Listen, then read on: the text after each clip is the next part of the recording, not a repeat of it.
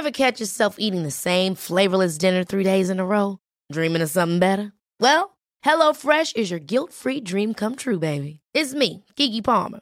Let's wake up those taste buds with hot, juicy pecan-crusted chicken or garlic butter shrimp scampi. Mm. Hello Fresh. Stop dreaming of all the delicious possibilities and dig in at HelloFresh.com. Let's get this dinner party started.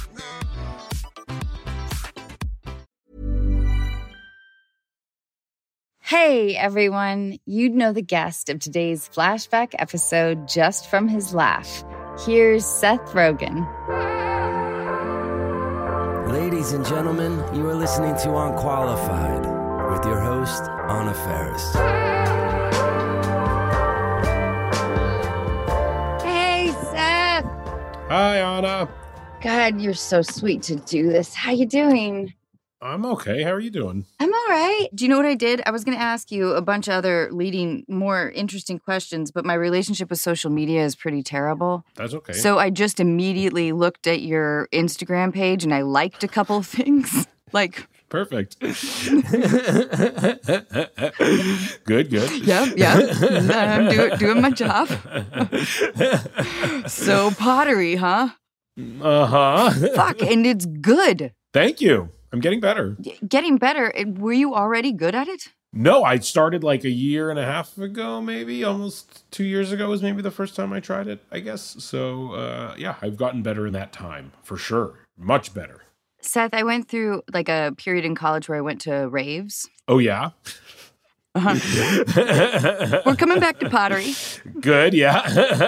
and I don't know how to dance. So, being on ecstasy during that time, my whole thing was like, I'm just going to make pots.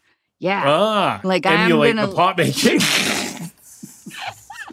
that is how like people who can't dance that is a good introduction to dancing is emulate an activity that maybe you've seen others do like baking a cake i remember that was a like joke michael Cera used to do where like he'd do a dance where like he put a he he- he made a cake put it in the oven would set a timer dance for 10 minutes and then the cake would be done and he'd take it out great joke I, I, yeah, I would hope that people like would come up to me and be like, "What are you doing?" Like, I'm be like, You "I'm were, like, making a vase." i'm basing man But nobody, I don't think anybody did that. it was unidentifiable Yeah, that's my dancing skill. So I haven't seen your movie, but the trailer looks so fucking good. Thank you. I think it's it, it's super strange and and I think I think good. Would you accept a compliment of that your comedy has always been incredibly progressive Thank you. in terms of like uh, oddness? Yes, I would say I would take that. yeah, I think at times we're kind of seeing almost like how how how challenging can we make this for ourselves? um, how like weird of an idea can we bring back to a place where it like lands with people emotionally? Uh, is a challenge that we like to undertake. Definitely, yeah. Seth, did you ever have like early pitches that were just too odd? We still do. When I was pitching the house bunny, Yeah. originally my vision for the character was that she was like a meth addict. They didn't like that. Happy Madison wasn't into that. like, you know, eventually she was like, I'm not going to give another blowjob. And I had this vision that she would go back to like her small southern town and with an abusive father or something. And You could make a really hard hitting sequel to House Bunny. That would be uh, pretty a real total shift from the first one. no one's ever made a sequel with like really real fallout from like a comedy. you're so, you're so right. We should work on that. I like it. that would be great. Okay, so I wanted to ask you a series of life questions. Sure, great. Okay, on what occasion do you lie? Um, I don't feel a lot of obligation to tell the truth to like the press. like usually I'm just selling a movie. Like I and and I do not like to lie about the quality of my films. I I, I in general try to make movies that I can go promote with honesty, and I I try to make films that I really like for that reason. But aside from that, I do not feel a large obligation uh, to be honest, like with my personal life and things like that, to like the press, basically. So, like, if you're involved in a project that you believe could be, you know, could have been better, it's hard to. I mean, I'm speaking, of course, through myself here. Yeah. Um, those moments where it's like, oh, you know, it's it has something for everybody. Yes, I can definitely tell you the pickle movie does not have something for everybody. Yes, I try to make. And, and and it's because early on I I wa- I did find myself promoting films that I really didn't like that much and I hated it. And I then started like reverse engineering a lot of choices I was making just so I wouldn't have to do that. And it doesn't always mean like the movies are getting fantastic reviews and doing well but if I genuinely like them and think they're good it makes my life so much easier you know?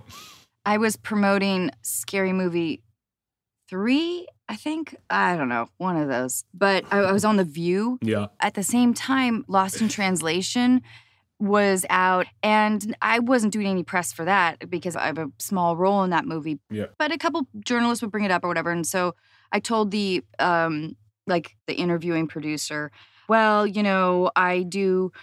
I do movies like Lost in Translation, so I can do my passion projects like Scary Movie. And thank you, Seth. It's a great line. Did they tell you to stop saying that? Well, on The View, one of the hosts said, So I read that you do that you, you do movies like Lost in Translation so you can do your passion projects like Scary Movie. What do you mean by that? I was so new at It's also weird when you find yourself confronted with, like, oh, I have to explain the concept of comedy to someone now, which is a weird thing to have to be doing on television. Like, Totally. okay, like conceptually, there are things called jokes. So do you understand? Like, it's, and I found myself in that position a lot of times. It's and it's a bummer of a place to be. Yeah. Oh God. Yeah. The marketing people got all mad at me because I ended up saying something like, "Well, you know, I'm really lucky to be a part of movies that are well reviewed, and then movies that aren't well." Like, th- truly, that's where I went. like, I I have such uh, vers- versatile options as, as a performer. it's nice bouncing between things people like, people don't like. and Regi- Regina Hall was sitting next to me. I remember her just like staring at the ground, like, "Oh God, where? What's what's happening?" what has happened here? Um, okay, Yeah. all right. To the press. to the press. Which talent would you most like to have? I wish I could sing because I cannot sing at all. Like I can maybe, you know, I can fake my way through it for a bar or two, but I wish I like was a good singer. That would be nice. Do you think that Lauren, your wife, would appreciate that? Yes, and Lauren also wishes she could sing, and we share in common the desire to sing better than we can. Well, maybe after pottery, this is uh, Maybe. this is the goal. maybe, maybe as we do pottery, we could learn to sing together. Um, which historical figure do you most identify with?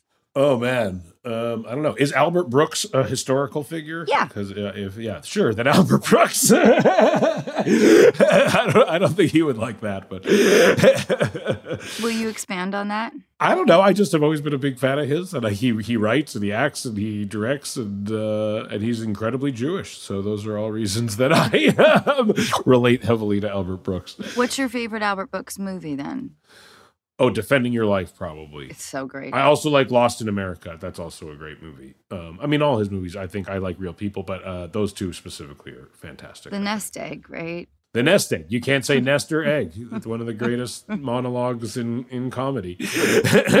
and Julie Hagerty's incredible. I'm a huge Julie Hagerty fan. She's so great. She's so great. She's so funny. Yeah. All right.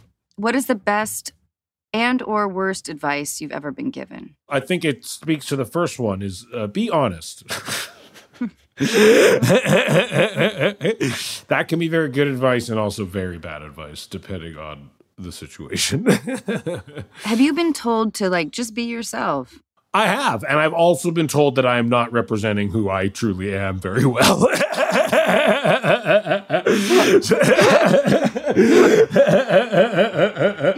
And so I've been told, yeah, like um, I've been told both those things. But wait, can you cite an example from the latter? yeah, for sure. I've said things. Uh, Lauren has told me after hearing things I've jokes I've made, things like that. She's just like, "That's not who you are." That's that is like a dumber, more shocking version of who you are, which I appreciate. which is sound advice. I think only someone you love and who loves you can say that with Very acceptance. much so. Yes, and have me agree with it. Uh, honestly, yeah. Do you have a favorite book or author? I like Douglas Adams, and I think like the Hitchhiker's Guide to the Galaxy uh, books. Uh, the first one, especially, were some of my favorite books uh, growing up. Were you? like those a lot. Uh, I'm not very familiar with Douglas Adams. Is that I assume sci-fi writer? Yeah, he's like a sci-fi, like like comedic sci-fi. I would say. Are you a big sci-fi fan? Um, I'm not a huge sci-fi fan. My dad is like a giant sci-fi fan, so I sci-fi fan is a fun thing to say. But uh, yeah, there's two major awards for sci-fi books: the Neptune and something else. And there's like a hundred books that have won both those awards throughout history. And my dad has made it his mission to read all those books. He's a huge science fiction fan. Yeah. So I grew up watching a lot of science fiction stuff. I love the memory of your parents. I know we've talked about this before, of your Yeah. parents on set of Observe and Report. yeah, I think they've been to every set I've ever been to. They reminded me so much of my parents. yeah. I remember like after takes, like going back behind the monitors or whatever, and your parents just being like, "Oh my gosh, that was so good." That was Yeah. so good.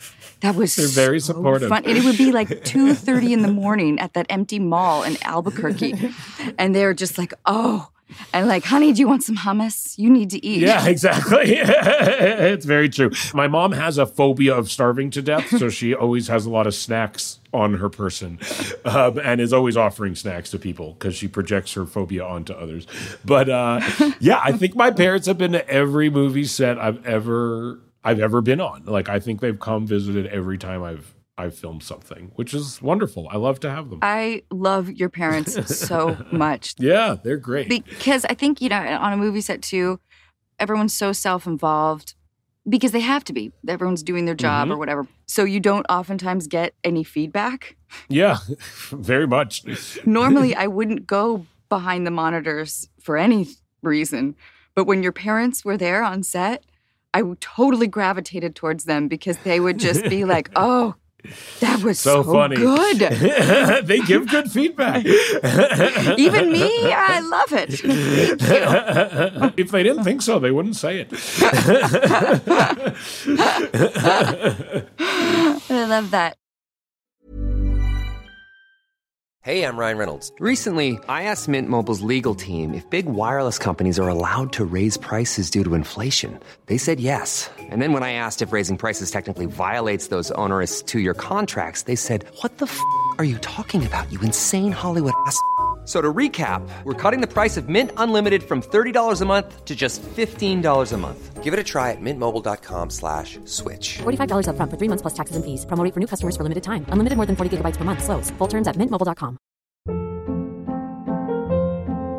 Hold up. What was that? Boring. No flavor. That was as bad as those leftovers you ate all week. Keke Palmer here, and it's time to say hello to something fresh and guilt-free. Hello Fresh. Jazz up dinner with pecan-crusted chicken or garlic butter shrimp scampi. Now that's music to my mouth. Hello Fresh. Let's get this dinner party started. Discover all the delicious possibilities at hellofresh.com. Okay, what's a quality you dislike in yourself? Man, quite a few. I don't think I. Uh, I'm, I'm literally just going through like a laundry. Like I'm seeing just flashes of thousands of my own personality traits are are coming before my eyes right now. I feel like I project negative outcomes before they occur, and I do think that that is something that has probably been helpful to me at times creatively, but it's not a good trait to have in my day to day life. You know what I mean? I think it's something I developed through being very critical of my work and really trying to punch holes in things that I was doing and really trying to project okay, what is the worst thing someone could say about this? So, how do I fix that? How do I make this as good as it can be in my head? And then that trait has like spun out into like every element of my life, and I just project the worst possible outcomes for a lot of things. All right. What would you consider your greatest achievement? Man, I don't know. Probably my marriage and relationship with my wife, honestly. It's one of my longest lasting achievements. um, and I'd say on like a day to day basis, it is, you know, it is the thing that like I get like the most regular happiness and gratification from is just, you know, being in a very good relationship with my wife, who I love and respect very much, and who generally loves and respects me back. um, and so, and it's to a lesser degree, my partnership with Evan is also a very, I think, like those long lasting partnerships and relationships are things that I like I view as being very special elements of my life, you know? I'm with you very much so because I am notorious for neglecting relationship. I am as well. So there's there's a few so the ones that I've kept I'm very proud of. But I, I adore Lauren. So you guys met at El Cid. yeah, her friend was dating a friend of mine and we met at a birthday party at El Cid, yeah. How'd that go? Like, I mean, I guess you guys are. It was good. It was Ginny Goodwin and Whitney Cummings's joint birthday party. It was around 16 years ago, maybe 15 and a half years ago, something like that. And it was great. there was another guy she had just been on a date with at the party who she was mostly talking about. And what's funny in retrospect is at the party, I was there with my friend Will Reiser, who was dating Lauren's friend, who had recently been diagnosed with cancer. And I, as a joke, kept kind of nudging him to write a movie that night. And in my head, I was like, oh, I'll be like the funny friend of the guy with cancer who's kind of using the cancer to pick up girls, which I was literally doing that night. And not only was it very endearing and I started dating Lauren, Will Reiser wrote the movie and it became 50 50. That's amazing. And you guys have been married Yeah. for how long? um, we've been married. oh, man. I adore you, For- Seth. I adore you. Yeah. I, you're the best. You are the best. I have no sense of time either. How can you when you live in Los Angeles and it's sunny every day? I do have no sense of time whatsoever. We've been married for nine years. Okay, if you were forced to travel or had the choice of traveling between train or boat, let's say long distance. Yeah. I'll start there and then I've got a couple follow ups. I'd go train. I don't know if I would do well on a long term boat excursion. I think I, I get seasick. So, on a scale of like one to 10, let's say you weren't a movie star and you I, it's impossible for me to conceive of that reality, even even for a moment. I'm sorry. okay, I'll try. let's say your trajectory was completely different. You were Yeah. hardcore into mountain biking, and let's say Mhm. you operated bike tours in Cabo San Lucas, and you Okay. met like these awesome people. Maybe you were kind of crushing on a girl or whatever, Yeah, and they are all heading out to the Marquesas. yeah, sounds fun. Let's say like a 68 foot sailboat. And Yeah. she wants you to go. It's going to be like a two month journey. Whoa. I mean, I think it'll take like a month to get there, they think. Do they have weed? Yeah, they have a lot of weed. Then I would go. You would I go? then, then, then yes. But how would you do as like a team member on the boat? I would do my best. I would I would probably be rendered pretty useless because like I w- I there's a real danger I would be vomiting the entire time.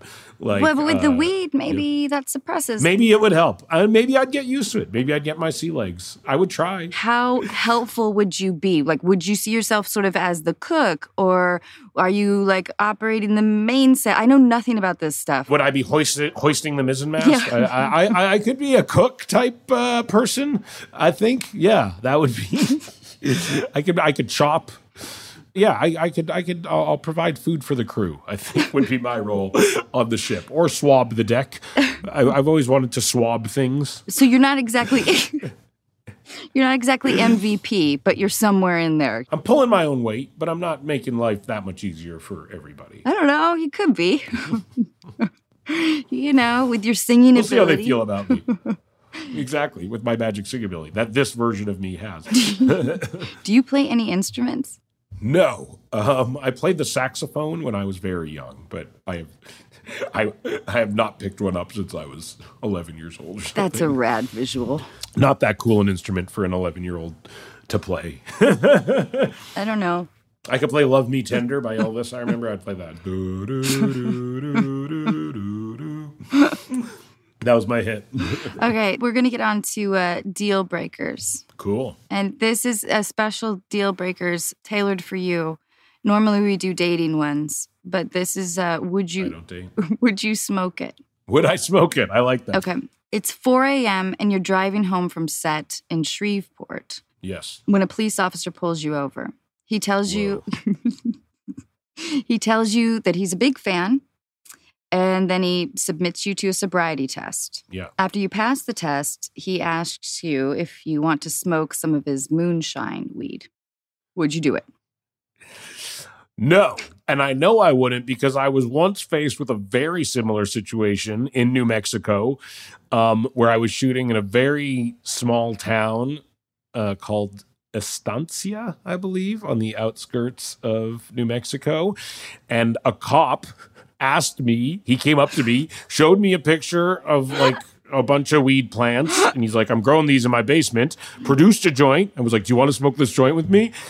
And I, it was one of those internal monologues where I was like, on one hand, the story of smoking weed with a cop, I guess, is one maybe I would like to have. On the other hand, is this like the most simple sting operation in history? And I'm about to be like the dumbest motherfucker to ever get arrested on the planet. And so I said no. So I did not do that. But I will, a cop has asked me to smoke weed with him before. Yes. Damn. All right. Okay. I think more than once. That was like the I most bet. explicit time. I th- I think it's happened. I bet. times, I honestly. yeah. Uh, okay, here we go. Michelle Obama asked you to be on her new podcast. Yeah. Before the interview, you run into Barack on the back porch getting high. Yeah. He begs you not to tell Michelle. He says she hates marijuana and she can always tell when he's high and she can always tell when he's lying. And then he offers you a hit. Would you smoke it? Of course. Yes. A thousand percent. Okay, but then For sure. But then what if Michelle like comes out on the back porch and like do you want to be in the middle of their I'd say it's a risk reward thing. I would risk putting myself in the middle of that for the rewards. to me, that's a reasonable trade off. there is something kind of great when you're in the middle of a couple fight and you kind of know that you can't be blamed for anything. Oh, yeah. That's happened to me a lot of times as well. So. Luckily, I have a lot of friends who are very comfortable arguing in front of me as well. So that's very lovely. Um, okay, while doing some light renovation on your home, you discover a brown paper bag in the bathroom wall. In black handwriting on the front, it says, Don't smoke until Scott gets back. oh, no. You open it up and find two joints. Would you smoke it? No, I'd put them back in the wall. What? I would respect that. But that's that's coming from a man who has a lot of access to weed. Yeah, even if I didn't, I would still. I mean, it's two joints. Is it worth angering someone who took the time to do that? You probably want to stay on their good side. If they had the the complicated foresight to put weed in a wall with a note, I would say like, in the off chance Scott comes back, it's probably not worth pissing him off for two joints. He put a lot of work into this. Seth, my partner Michael and I had like a little disagree not a disagreement by any, but I wanted the note to say, "Don't smoke until Scott gets back from Nam."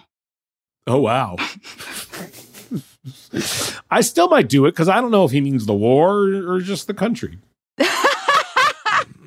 All right, all right. He could just be uh, like backpacking, you know, In Nam, Does, do, I don't in think. Vietnam. But I don't, I don't think your buddies are like, "Hey, man, yeah, I'm gonna, I'm, this is great. I'm gonna go backpacking around Nam." Evan did. Yeah, but you say Vietnam. Don't you, you don't say it, would, it would be an odd turn. It would be an odd turn of phrase. I agree. it's a it's a weird it's a weird way to sh- to abbreviate it in, in peace times. I, I agree with that. All right, all right. all right, so it's going back in the wall. Going back in the wall. All right. You're stranded on the surface of Mars after a mission gone wrong. There's the tiniest hope of rescue, but the odds are against you. The only thing you have Yeah. left is a little bit of weed and some lab Yeah. equipment to fashion a bowl out of. But you know if you strike it up and smoke it, it's going to deplete your remaining oxygen. Would you smoke Whoa. it? This is like my version of the Martian. I don't know. I guess live by the sword, die by the sword is, is partially where my head goes.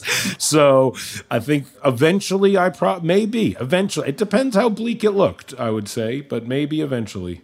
Well, maybe there's a way, you know, we didn't even think about the idea that perhaps you could use it as edibles. Yeah, maybe I could eat it. I, I mean, if you're on Mars, you have to have some sense of ingenuity. Yeah, that Matt Damon movie made would made that seem very clear. Yeah, I, I feel like I could reduce it. I could vape it or something like that. Maybe I could use. Yeah, there must be some way to both get high and live on Mars.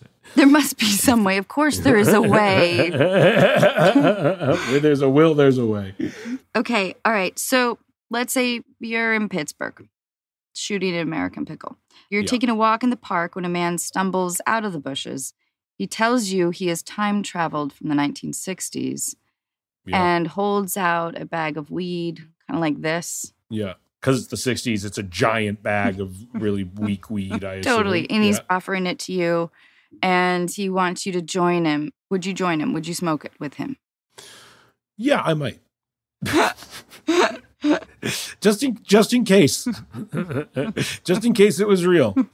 I have said yes to smoking weed with truly debatable, you know, in truly debatable situations. Like I've been out and people have been like, "Do you want to hit of this joint?" and I've said yes, and even afterwards I'm like, "I can't believe I did that." That was uh probably not, yeah. My instinct is to do it. Yeah.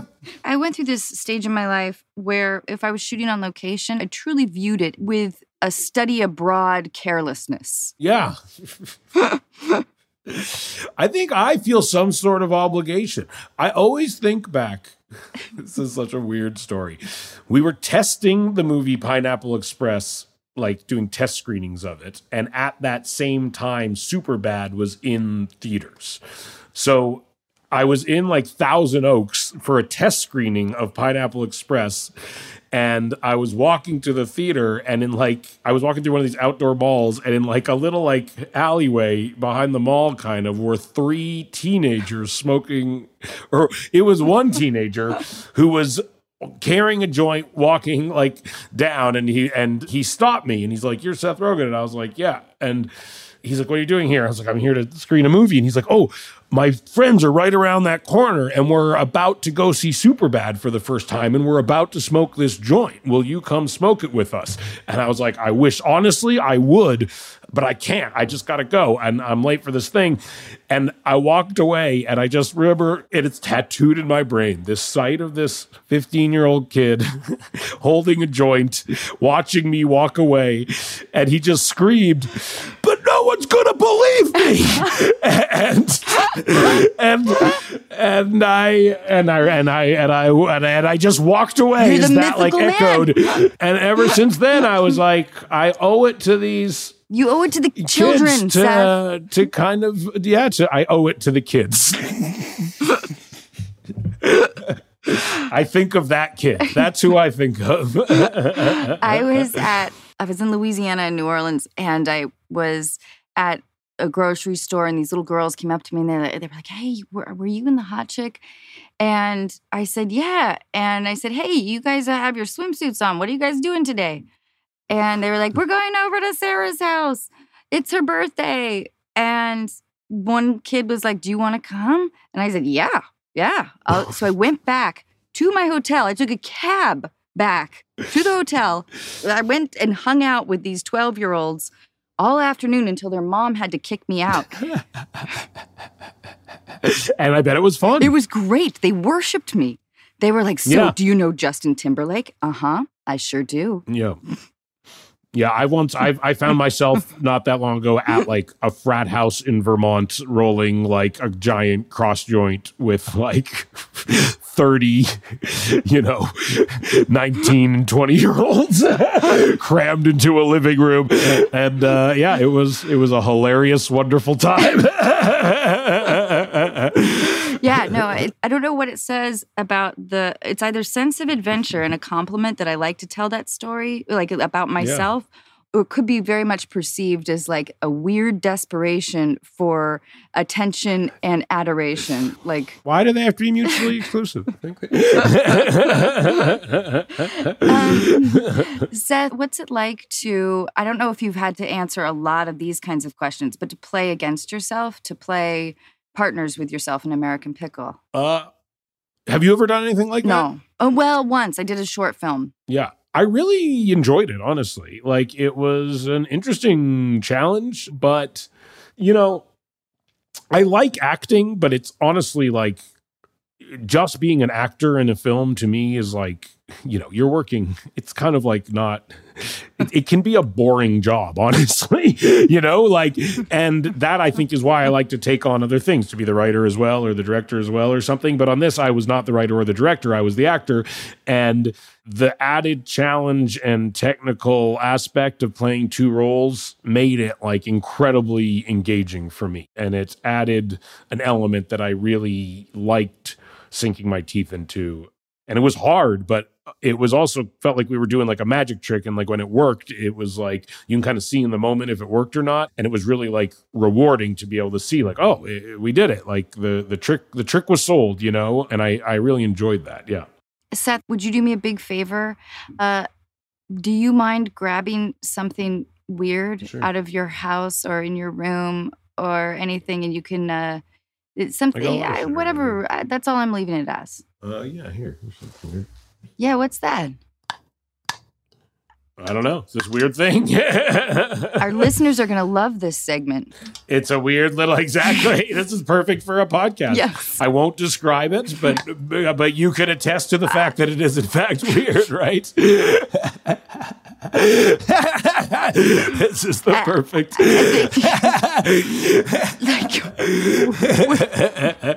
the perfect podcast segment. Yeah. Okay, here I'm I'm doing it. I'm doing it right now. It's happening. You can hear it. What is this thing? I don't even know if I'm creative enough to describe it in an interesting way. I would describe it as two wooden feet and then a spring and then a little wooden head on top. So of it's wood. It's like a wooden bobblehead. it. it's like a wooden bobblehead kind of. Yeah, I guess like a wooden bobblehead. Does it have sentimental value? Uh I think uh Lauren gave it to me. Oh. It's from Denmark, but Lauren's never been to Denmark, so I don't know um maybe she ordered it from a website uh from Denmark. So yeah, sentimental value. It has an inexplicable joy. I can kind of. It does. It's not unfriendly. I defy someone to dislike a bobblehead type thing. Yeah. Conceptually, bobbleheads are are sound. so there you go. All right. Here's some easy ones. Great. What's your favorite ice cream flavor? I think uh, uh, cookies and cream All right. with Oreo cookies. Hopefully, ideally, aiming for Oreo cookies. Like the big chunks. yeah, Breyers has a good version of that. What was your favorite toy as a child? Man, I was really into Teenage Mutant Ninja Turtles and GI Joe. Were probably my favorite toys. Now, when boys play with toys, Yes. like when you're playing with your G.I. Joes or Ninja Turtle, is it just sort of smashing them together? No, I think mine were a little more elaborately plotted out um, at times. Yeah, I think it was not just smashing together. I think every kid plays differently, though. I remember playing with these kids who would just smash their shit together and being like, I don't think we can play. I like slightly more nuanced arcs with my playtime. Seth, what was your first boss like? my first job I ever actually had, I was paid to write jokes for a moil, who's a guy who does circumcisions for Jews. They're supposed to do a stand up routine? No, that was my thought as well. And I think I was 14 or 15 and I I was doing stand-up comedy and a moil approached me after a show and asked if I would write jokes for him for his ceremony. To which I responded, "You want joke? I've never, I had never been to a circumcision, but I was like, you want jokes for this?" And he did. So he paid me to write jokes for him. Seth, please tell me you remember a couple of them. I do, yeah. You do? Can you tell us? Well, what's funny is I remembered none of them. And then my mom ran into the guy recently. She went to a wedding and they were like seated next to each other, coincidentally. And he's still a moil in Vancouver. There's not very many because there's not a ton of Jews there. So he is still circumcising children and he is still telling some of the jokes. And so he had them still and he sent them to my mother, who sent them to me, basically. There was one about like, like this kid's going to be the only kid in preschool who can say he survived a knife fight. That was one of this. Like it, it was, they were silly jokes like that. And I remember like I questioned the the motive behind it, but he claimed that it was like a good icebreaker to have a few jokes because everyone's nervous. God, I love that. That's great. That's great. That's the best answer to that question. Yeah. Yep. All right. What's your favorite rainy day movie? Oh man, what do I find myself watching a lot? Things like Defending Your Life. I rewatch that movie pretty regularly. It's a comforting film, I find. The Big Lebowski, I also think, is a comforting film. Those types of movies. What do you think makes a comforting movie? I think a movie that is not too dark, does not have themes that are too personally triggering for the viewer. Um, I think that's what I find a comforting movie.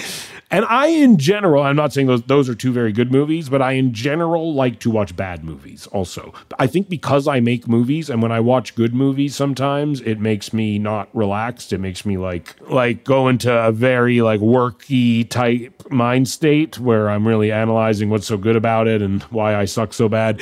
And then sometimes when I just watch a bad movie, I'm like it truly allows me to kind of unplug and and relax, you know. So then, what's your favorite bad movie? I am always listening to How Did This Get Made, Paul and June and Jason's podcast, and I listen and I try to watch a lot of the movies that they watch. So I just watched Money Plane the other day because that was the latest episode of theirs, um, which is a truly not very good movie. My son, who's he's about to turn eight, he got me into the Meg. that is a good bad movie. Deep Blue Sea is probably one of the best bad movies. Incredible. Love Deep Blue Sea. And what's funny is Evan, my partner, uh, truly loves that movie and went on How Did This Get Made to defend it and, and genuinely likes it and refused to speak about it poorly. All right. So remember, I, I asked you what's a, a trait that you disliked in yourself. What's a trait you dislike in others? oh man, so many. Uh, I mean, I'm trying to think of like an overarching trait I dislike in others. There's a lot of people who seem to like truly, especially now, like be proud of their ignorance. I think that is a trait I dislike. And I think that's different from acknowledging that you don't know things. It is not knowing things and and pretending you do. like I'm someone who is always acknowledging how little I know and how you know, I dropped out of high school. I am not an incredibly well educated person overall, you know, and and I am someone who's always trying to recalibrate their position on things and I'm always open to changing my stance on things and I think I'm annoyed by people who know as little as I do, which is a lot of people, but act as though they really know a lot. And a lot of people do that, you know. And I think as you get older, the more you realize no one knows anything. I completely agree with you, but are we able to say that from a distance a bit? Because part of as I've gotten older or whatever it is, it's much easier for me to say, I don't know what that means. For sure. Well, I, am not going to say there's two types of people, but there, of the many types of people, two types are those who get older and look around and see that the people you interact with as a kid, you were like, oh, these people must be smart and know things. You get older and you're like, oh, they are just pretending, like, and they don't know anything. And what they've learned is how to speak in a way that it seems like they know what they're talking about, but they really don't. Like, that's their skill. uh, you know, and at the same time, there are people who actually do know a lot of things about certain things. And there are certain people who know a lot of things about a lot of things, but I'm sure those same people would acknowledge that there are other things that they don't know anything about, you know? And then there are some people who, the older they get, the more they act like they know everything about everything and refuse to acknowledge that there's anything that they don't know about and take pride in that position. And I think again, as I get older, I think those people are more and more obnoxious. I'd like to think that my cement is still sort of liquid. yeah. It could harden, but it's still uh, slightly malleable. Yeah. I think I, I think my, my cement is quite malleable. Yeah. Okay. How would you like to die, Seth? Old. And then suddenly. Old and suddenly. Something where it's just like I'm feeling great and old and then I die one day.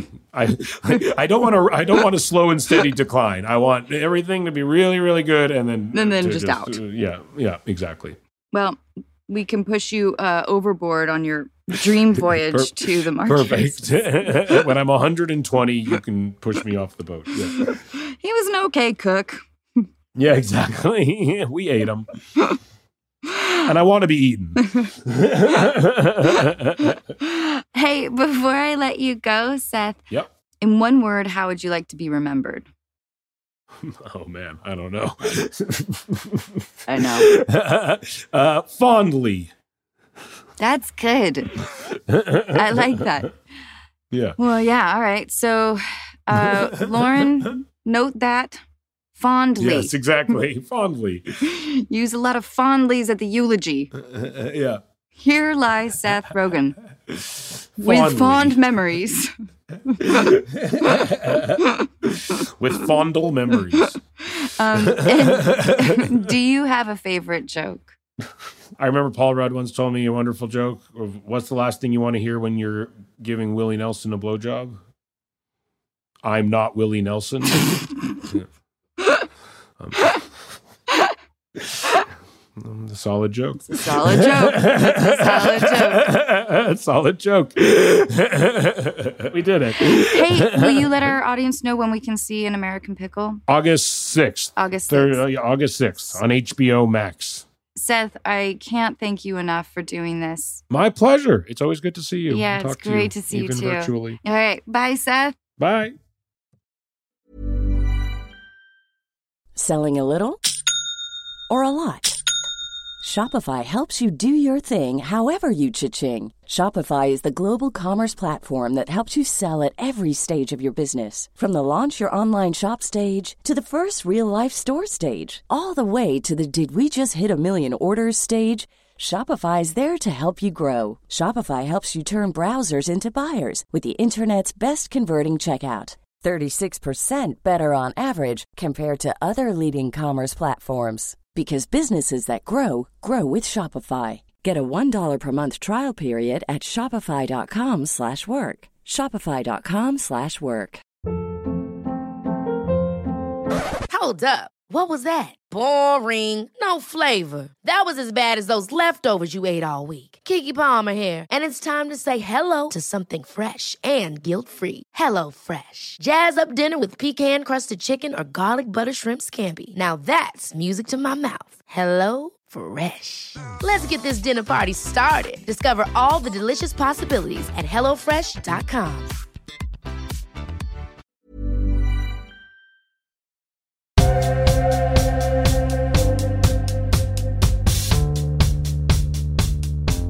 Hey everyone, Dan Savage is back to help me answer your questions. As I mentioned last week, I've been a fan of Dan's since my days in Edmonds, Washington, where I used to read his column in The Stranger.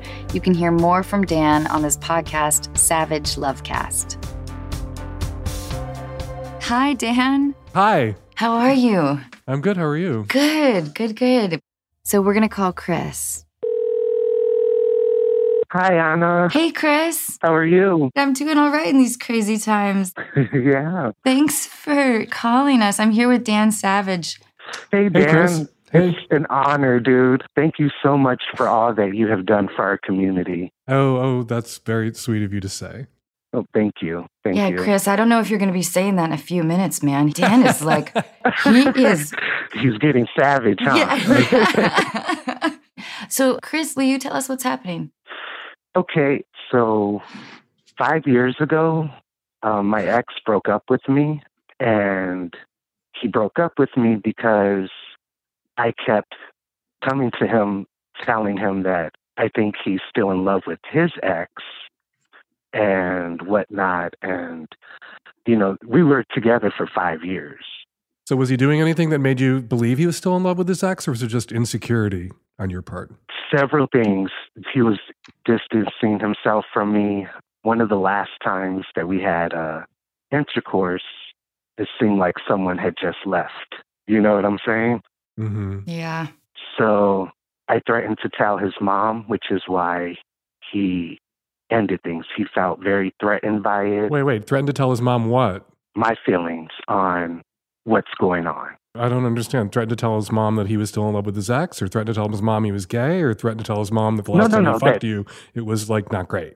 Well, the thing is, his ex was abusive to him. And Mm. his mom knows that he stole, he hurt him, he, you know, did lots of bad things to him. And um, she didn't want anything to do with this guy. Mhm. So, considering I felt like something was going on, I felt that I needed to tell her. So, he ended things Mm. less than a year after we broke up. He marries the guy. Damn. Yeah, and in secrecy. So the mom didn't know, the friends didn't know until two years after they got married. Okay, so it's at least five years ago that you got broken up. How is any of this, as sad as it is, your concern anymore? It's hindering me from moving on. I Mhm. think about him all the time. I blamed myself for years until we found out the truth. You know, I thought everything was my fault. I messed up something that I thought was great. And I'll date guys, but they last days, if not weeks. You know, it's it's it's just hard to move on. And a big part of it is that from what my friends are telling me, what one of the problems is is I'm still really close to his mom. I don't have any parents. They're up upstairs, you know, in heaven. Mhm. So she took on that role. Even while we were dating is when my mom passed away. So she took on that role and just became my parental figure and kind of hard to let go of her considering we have so much love and now this this bond of how we were both betrayed. Well, Chris, you know how memory sharpens itself into positive experiences or very negative experiences. And it seems like if you think about him every day, you've highly romanticized the relationship and who he is. I really empathize with the relationship with the mom. I wish that wasn't a complicating factor because it sounds like you guys won't get back together.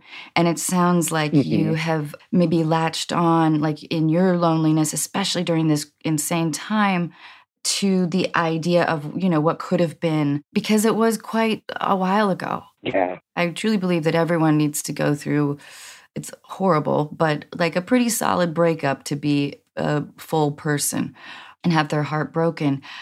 I think that it's important for you to start to restructure what your relationship was. And it sounds like he was still in love with his ex. They have their own issues, but there's nothing that you can or should do about those things right now at all.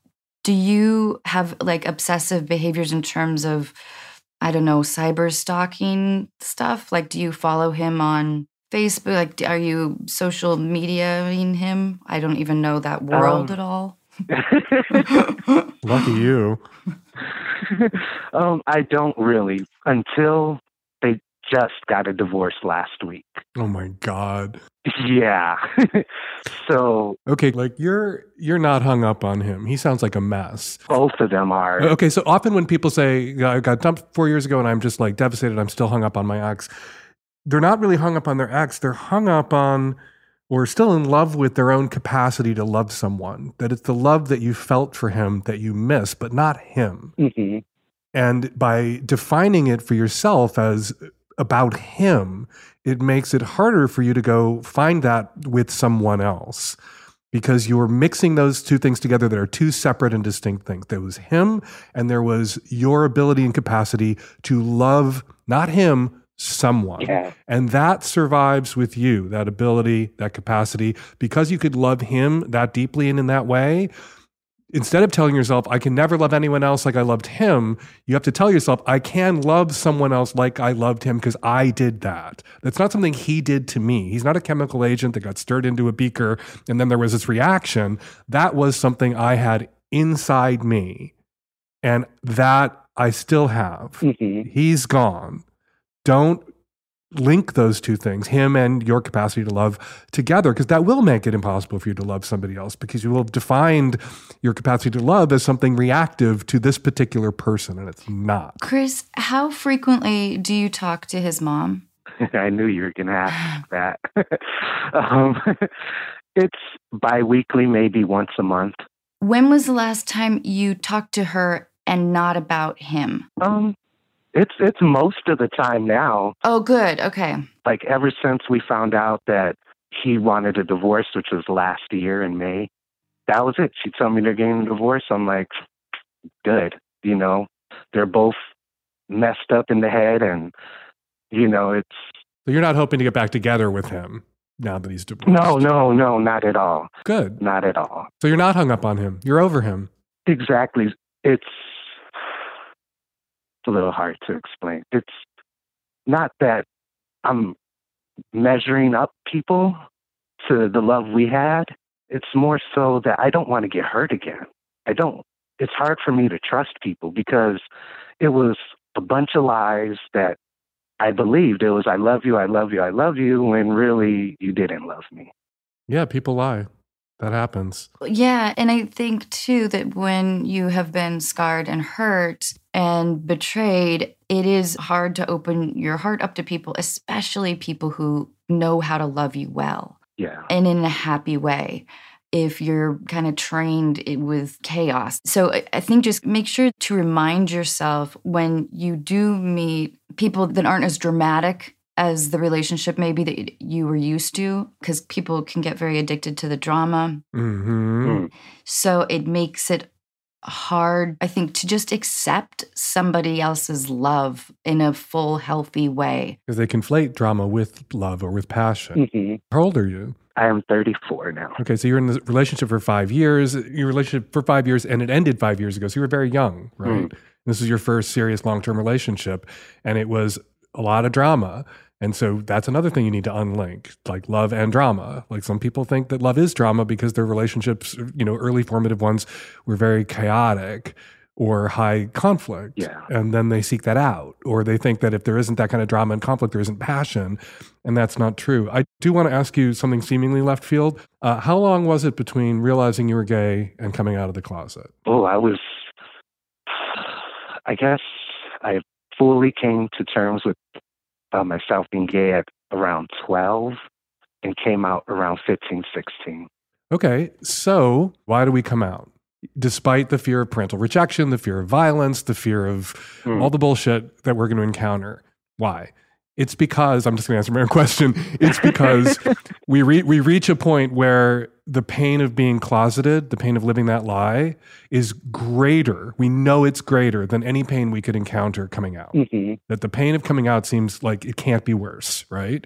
Yeah. You're in a similar situation with this love thing where you're afraid to love again because what if you get hurt again? Eventually, you'll realize the pain of denying yourself love and the pain of being alone when you do not wish to be alone. And some people do, and they're not in pain. And we have to recognize that there are a lot of people out there who are happy and single. But the pain for you of being alone, the certain pain, the known pain, like the known pain you experience being closeted, is greater. You know it will be greater than whatever pain you might encounter loving again and getting hurt again. And you will get hurt again. You will. Yeah. You will get your heart broken again. You know, it's just like it's built into the experience. Like Good news pain. with Dan Savage. it's your new podcast, Dan. Sorry. No, but it's true. And there is comfort. Just like a scar that you get as you go through life, you're going to accumulate more of them. It's what you're signing up for. You're signing up to get your heart stomped on again. It's how you know you have one, getting it stomped on every once in a while. Yeah. And you have to embrace it. You have to embrace that pain. And and that's partly what you're signing up for is the risk of that kind of pain. But Yeah. it's the risk of that kind of pain as opposed to the pain you're in now, which is concrete and certain. Dan, what do you think though about Chris's relationship with his mom? I, I think he should continue to have that relationship with his mom. if he decouples Thank like you. love from you know this guy and can like uh, you know see these two things that I've just kind of unpacked with you differently, then the relationship with the mom isn't a threat. Isn't what keeps the love for this boy alive, Right. Or this mess alive. I thought that the whole time, but friends and family were telling me you got to cut her. Mm-mm. I think the only thing that I would be concerned about is how much of your friendship with his mom revolves around concern for the ex, for the son. I think I would just be aware of that. And if you find yourself having these extensive conversations about him and his divorce and and the abusive ex, that can, you know, intensify your what's already your your heartbreak and your obsession a bit with the breakup. So I, I would just clock that. I, agree, and I, I completely agree that like if you know all you talk about with mom is the ex and the drama and the divorce and your time with the ex, it can keep it alive for you. But if you have a relationship with her now that's about other shit, and if you have a uh, honest enough relationship with her now, where if she, the ex comes up, you can say, ah, "I don't really want to talk about him." It like it just isn't good for me, and she can respect that and change the fucking subject. Then you can continue to to be friends. I think it's smart. You know, there's so many divorces and broken families and blended families. I, I, I just feel it's unnecessarily you know spreading the pain around you know, if you divorce somebody but they had a good relationship with your family you can't demand that your family cut that person out of their lives Yeah. they had a connection that that they established for you and because of you and you're not in charge of their emotional lives and their connections and their friendships. And they if they want to continue to see your ex if the ex wasn't abusive if there's a really good reason why your family needs to cut that person off in deference and loyalty to you you know if it was a low conflict relationship and an amicable divorce or an amicable parting i think it's better for people to stay in each other's lives than to not Yeah. And Chris, I wish I could tell you to like get back on that horse or whatever. It's such a crazy time right now, which is also something to be recognized. Yeah.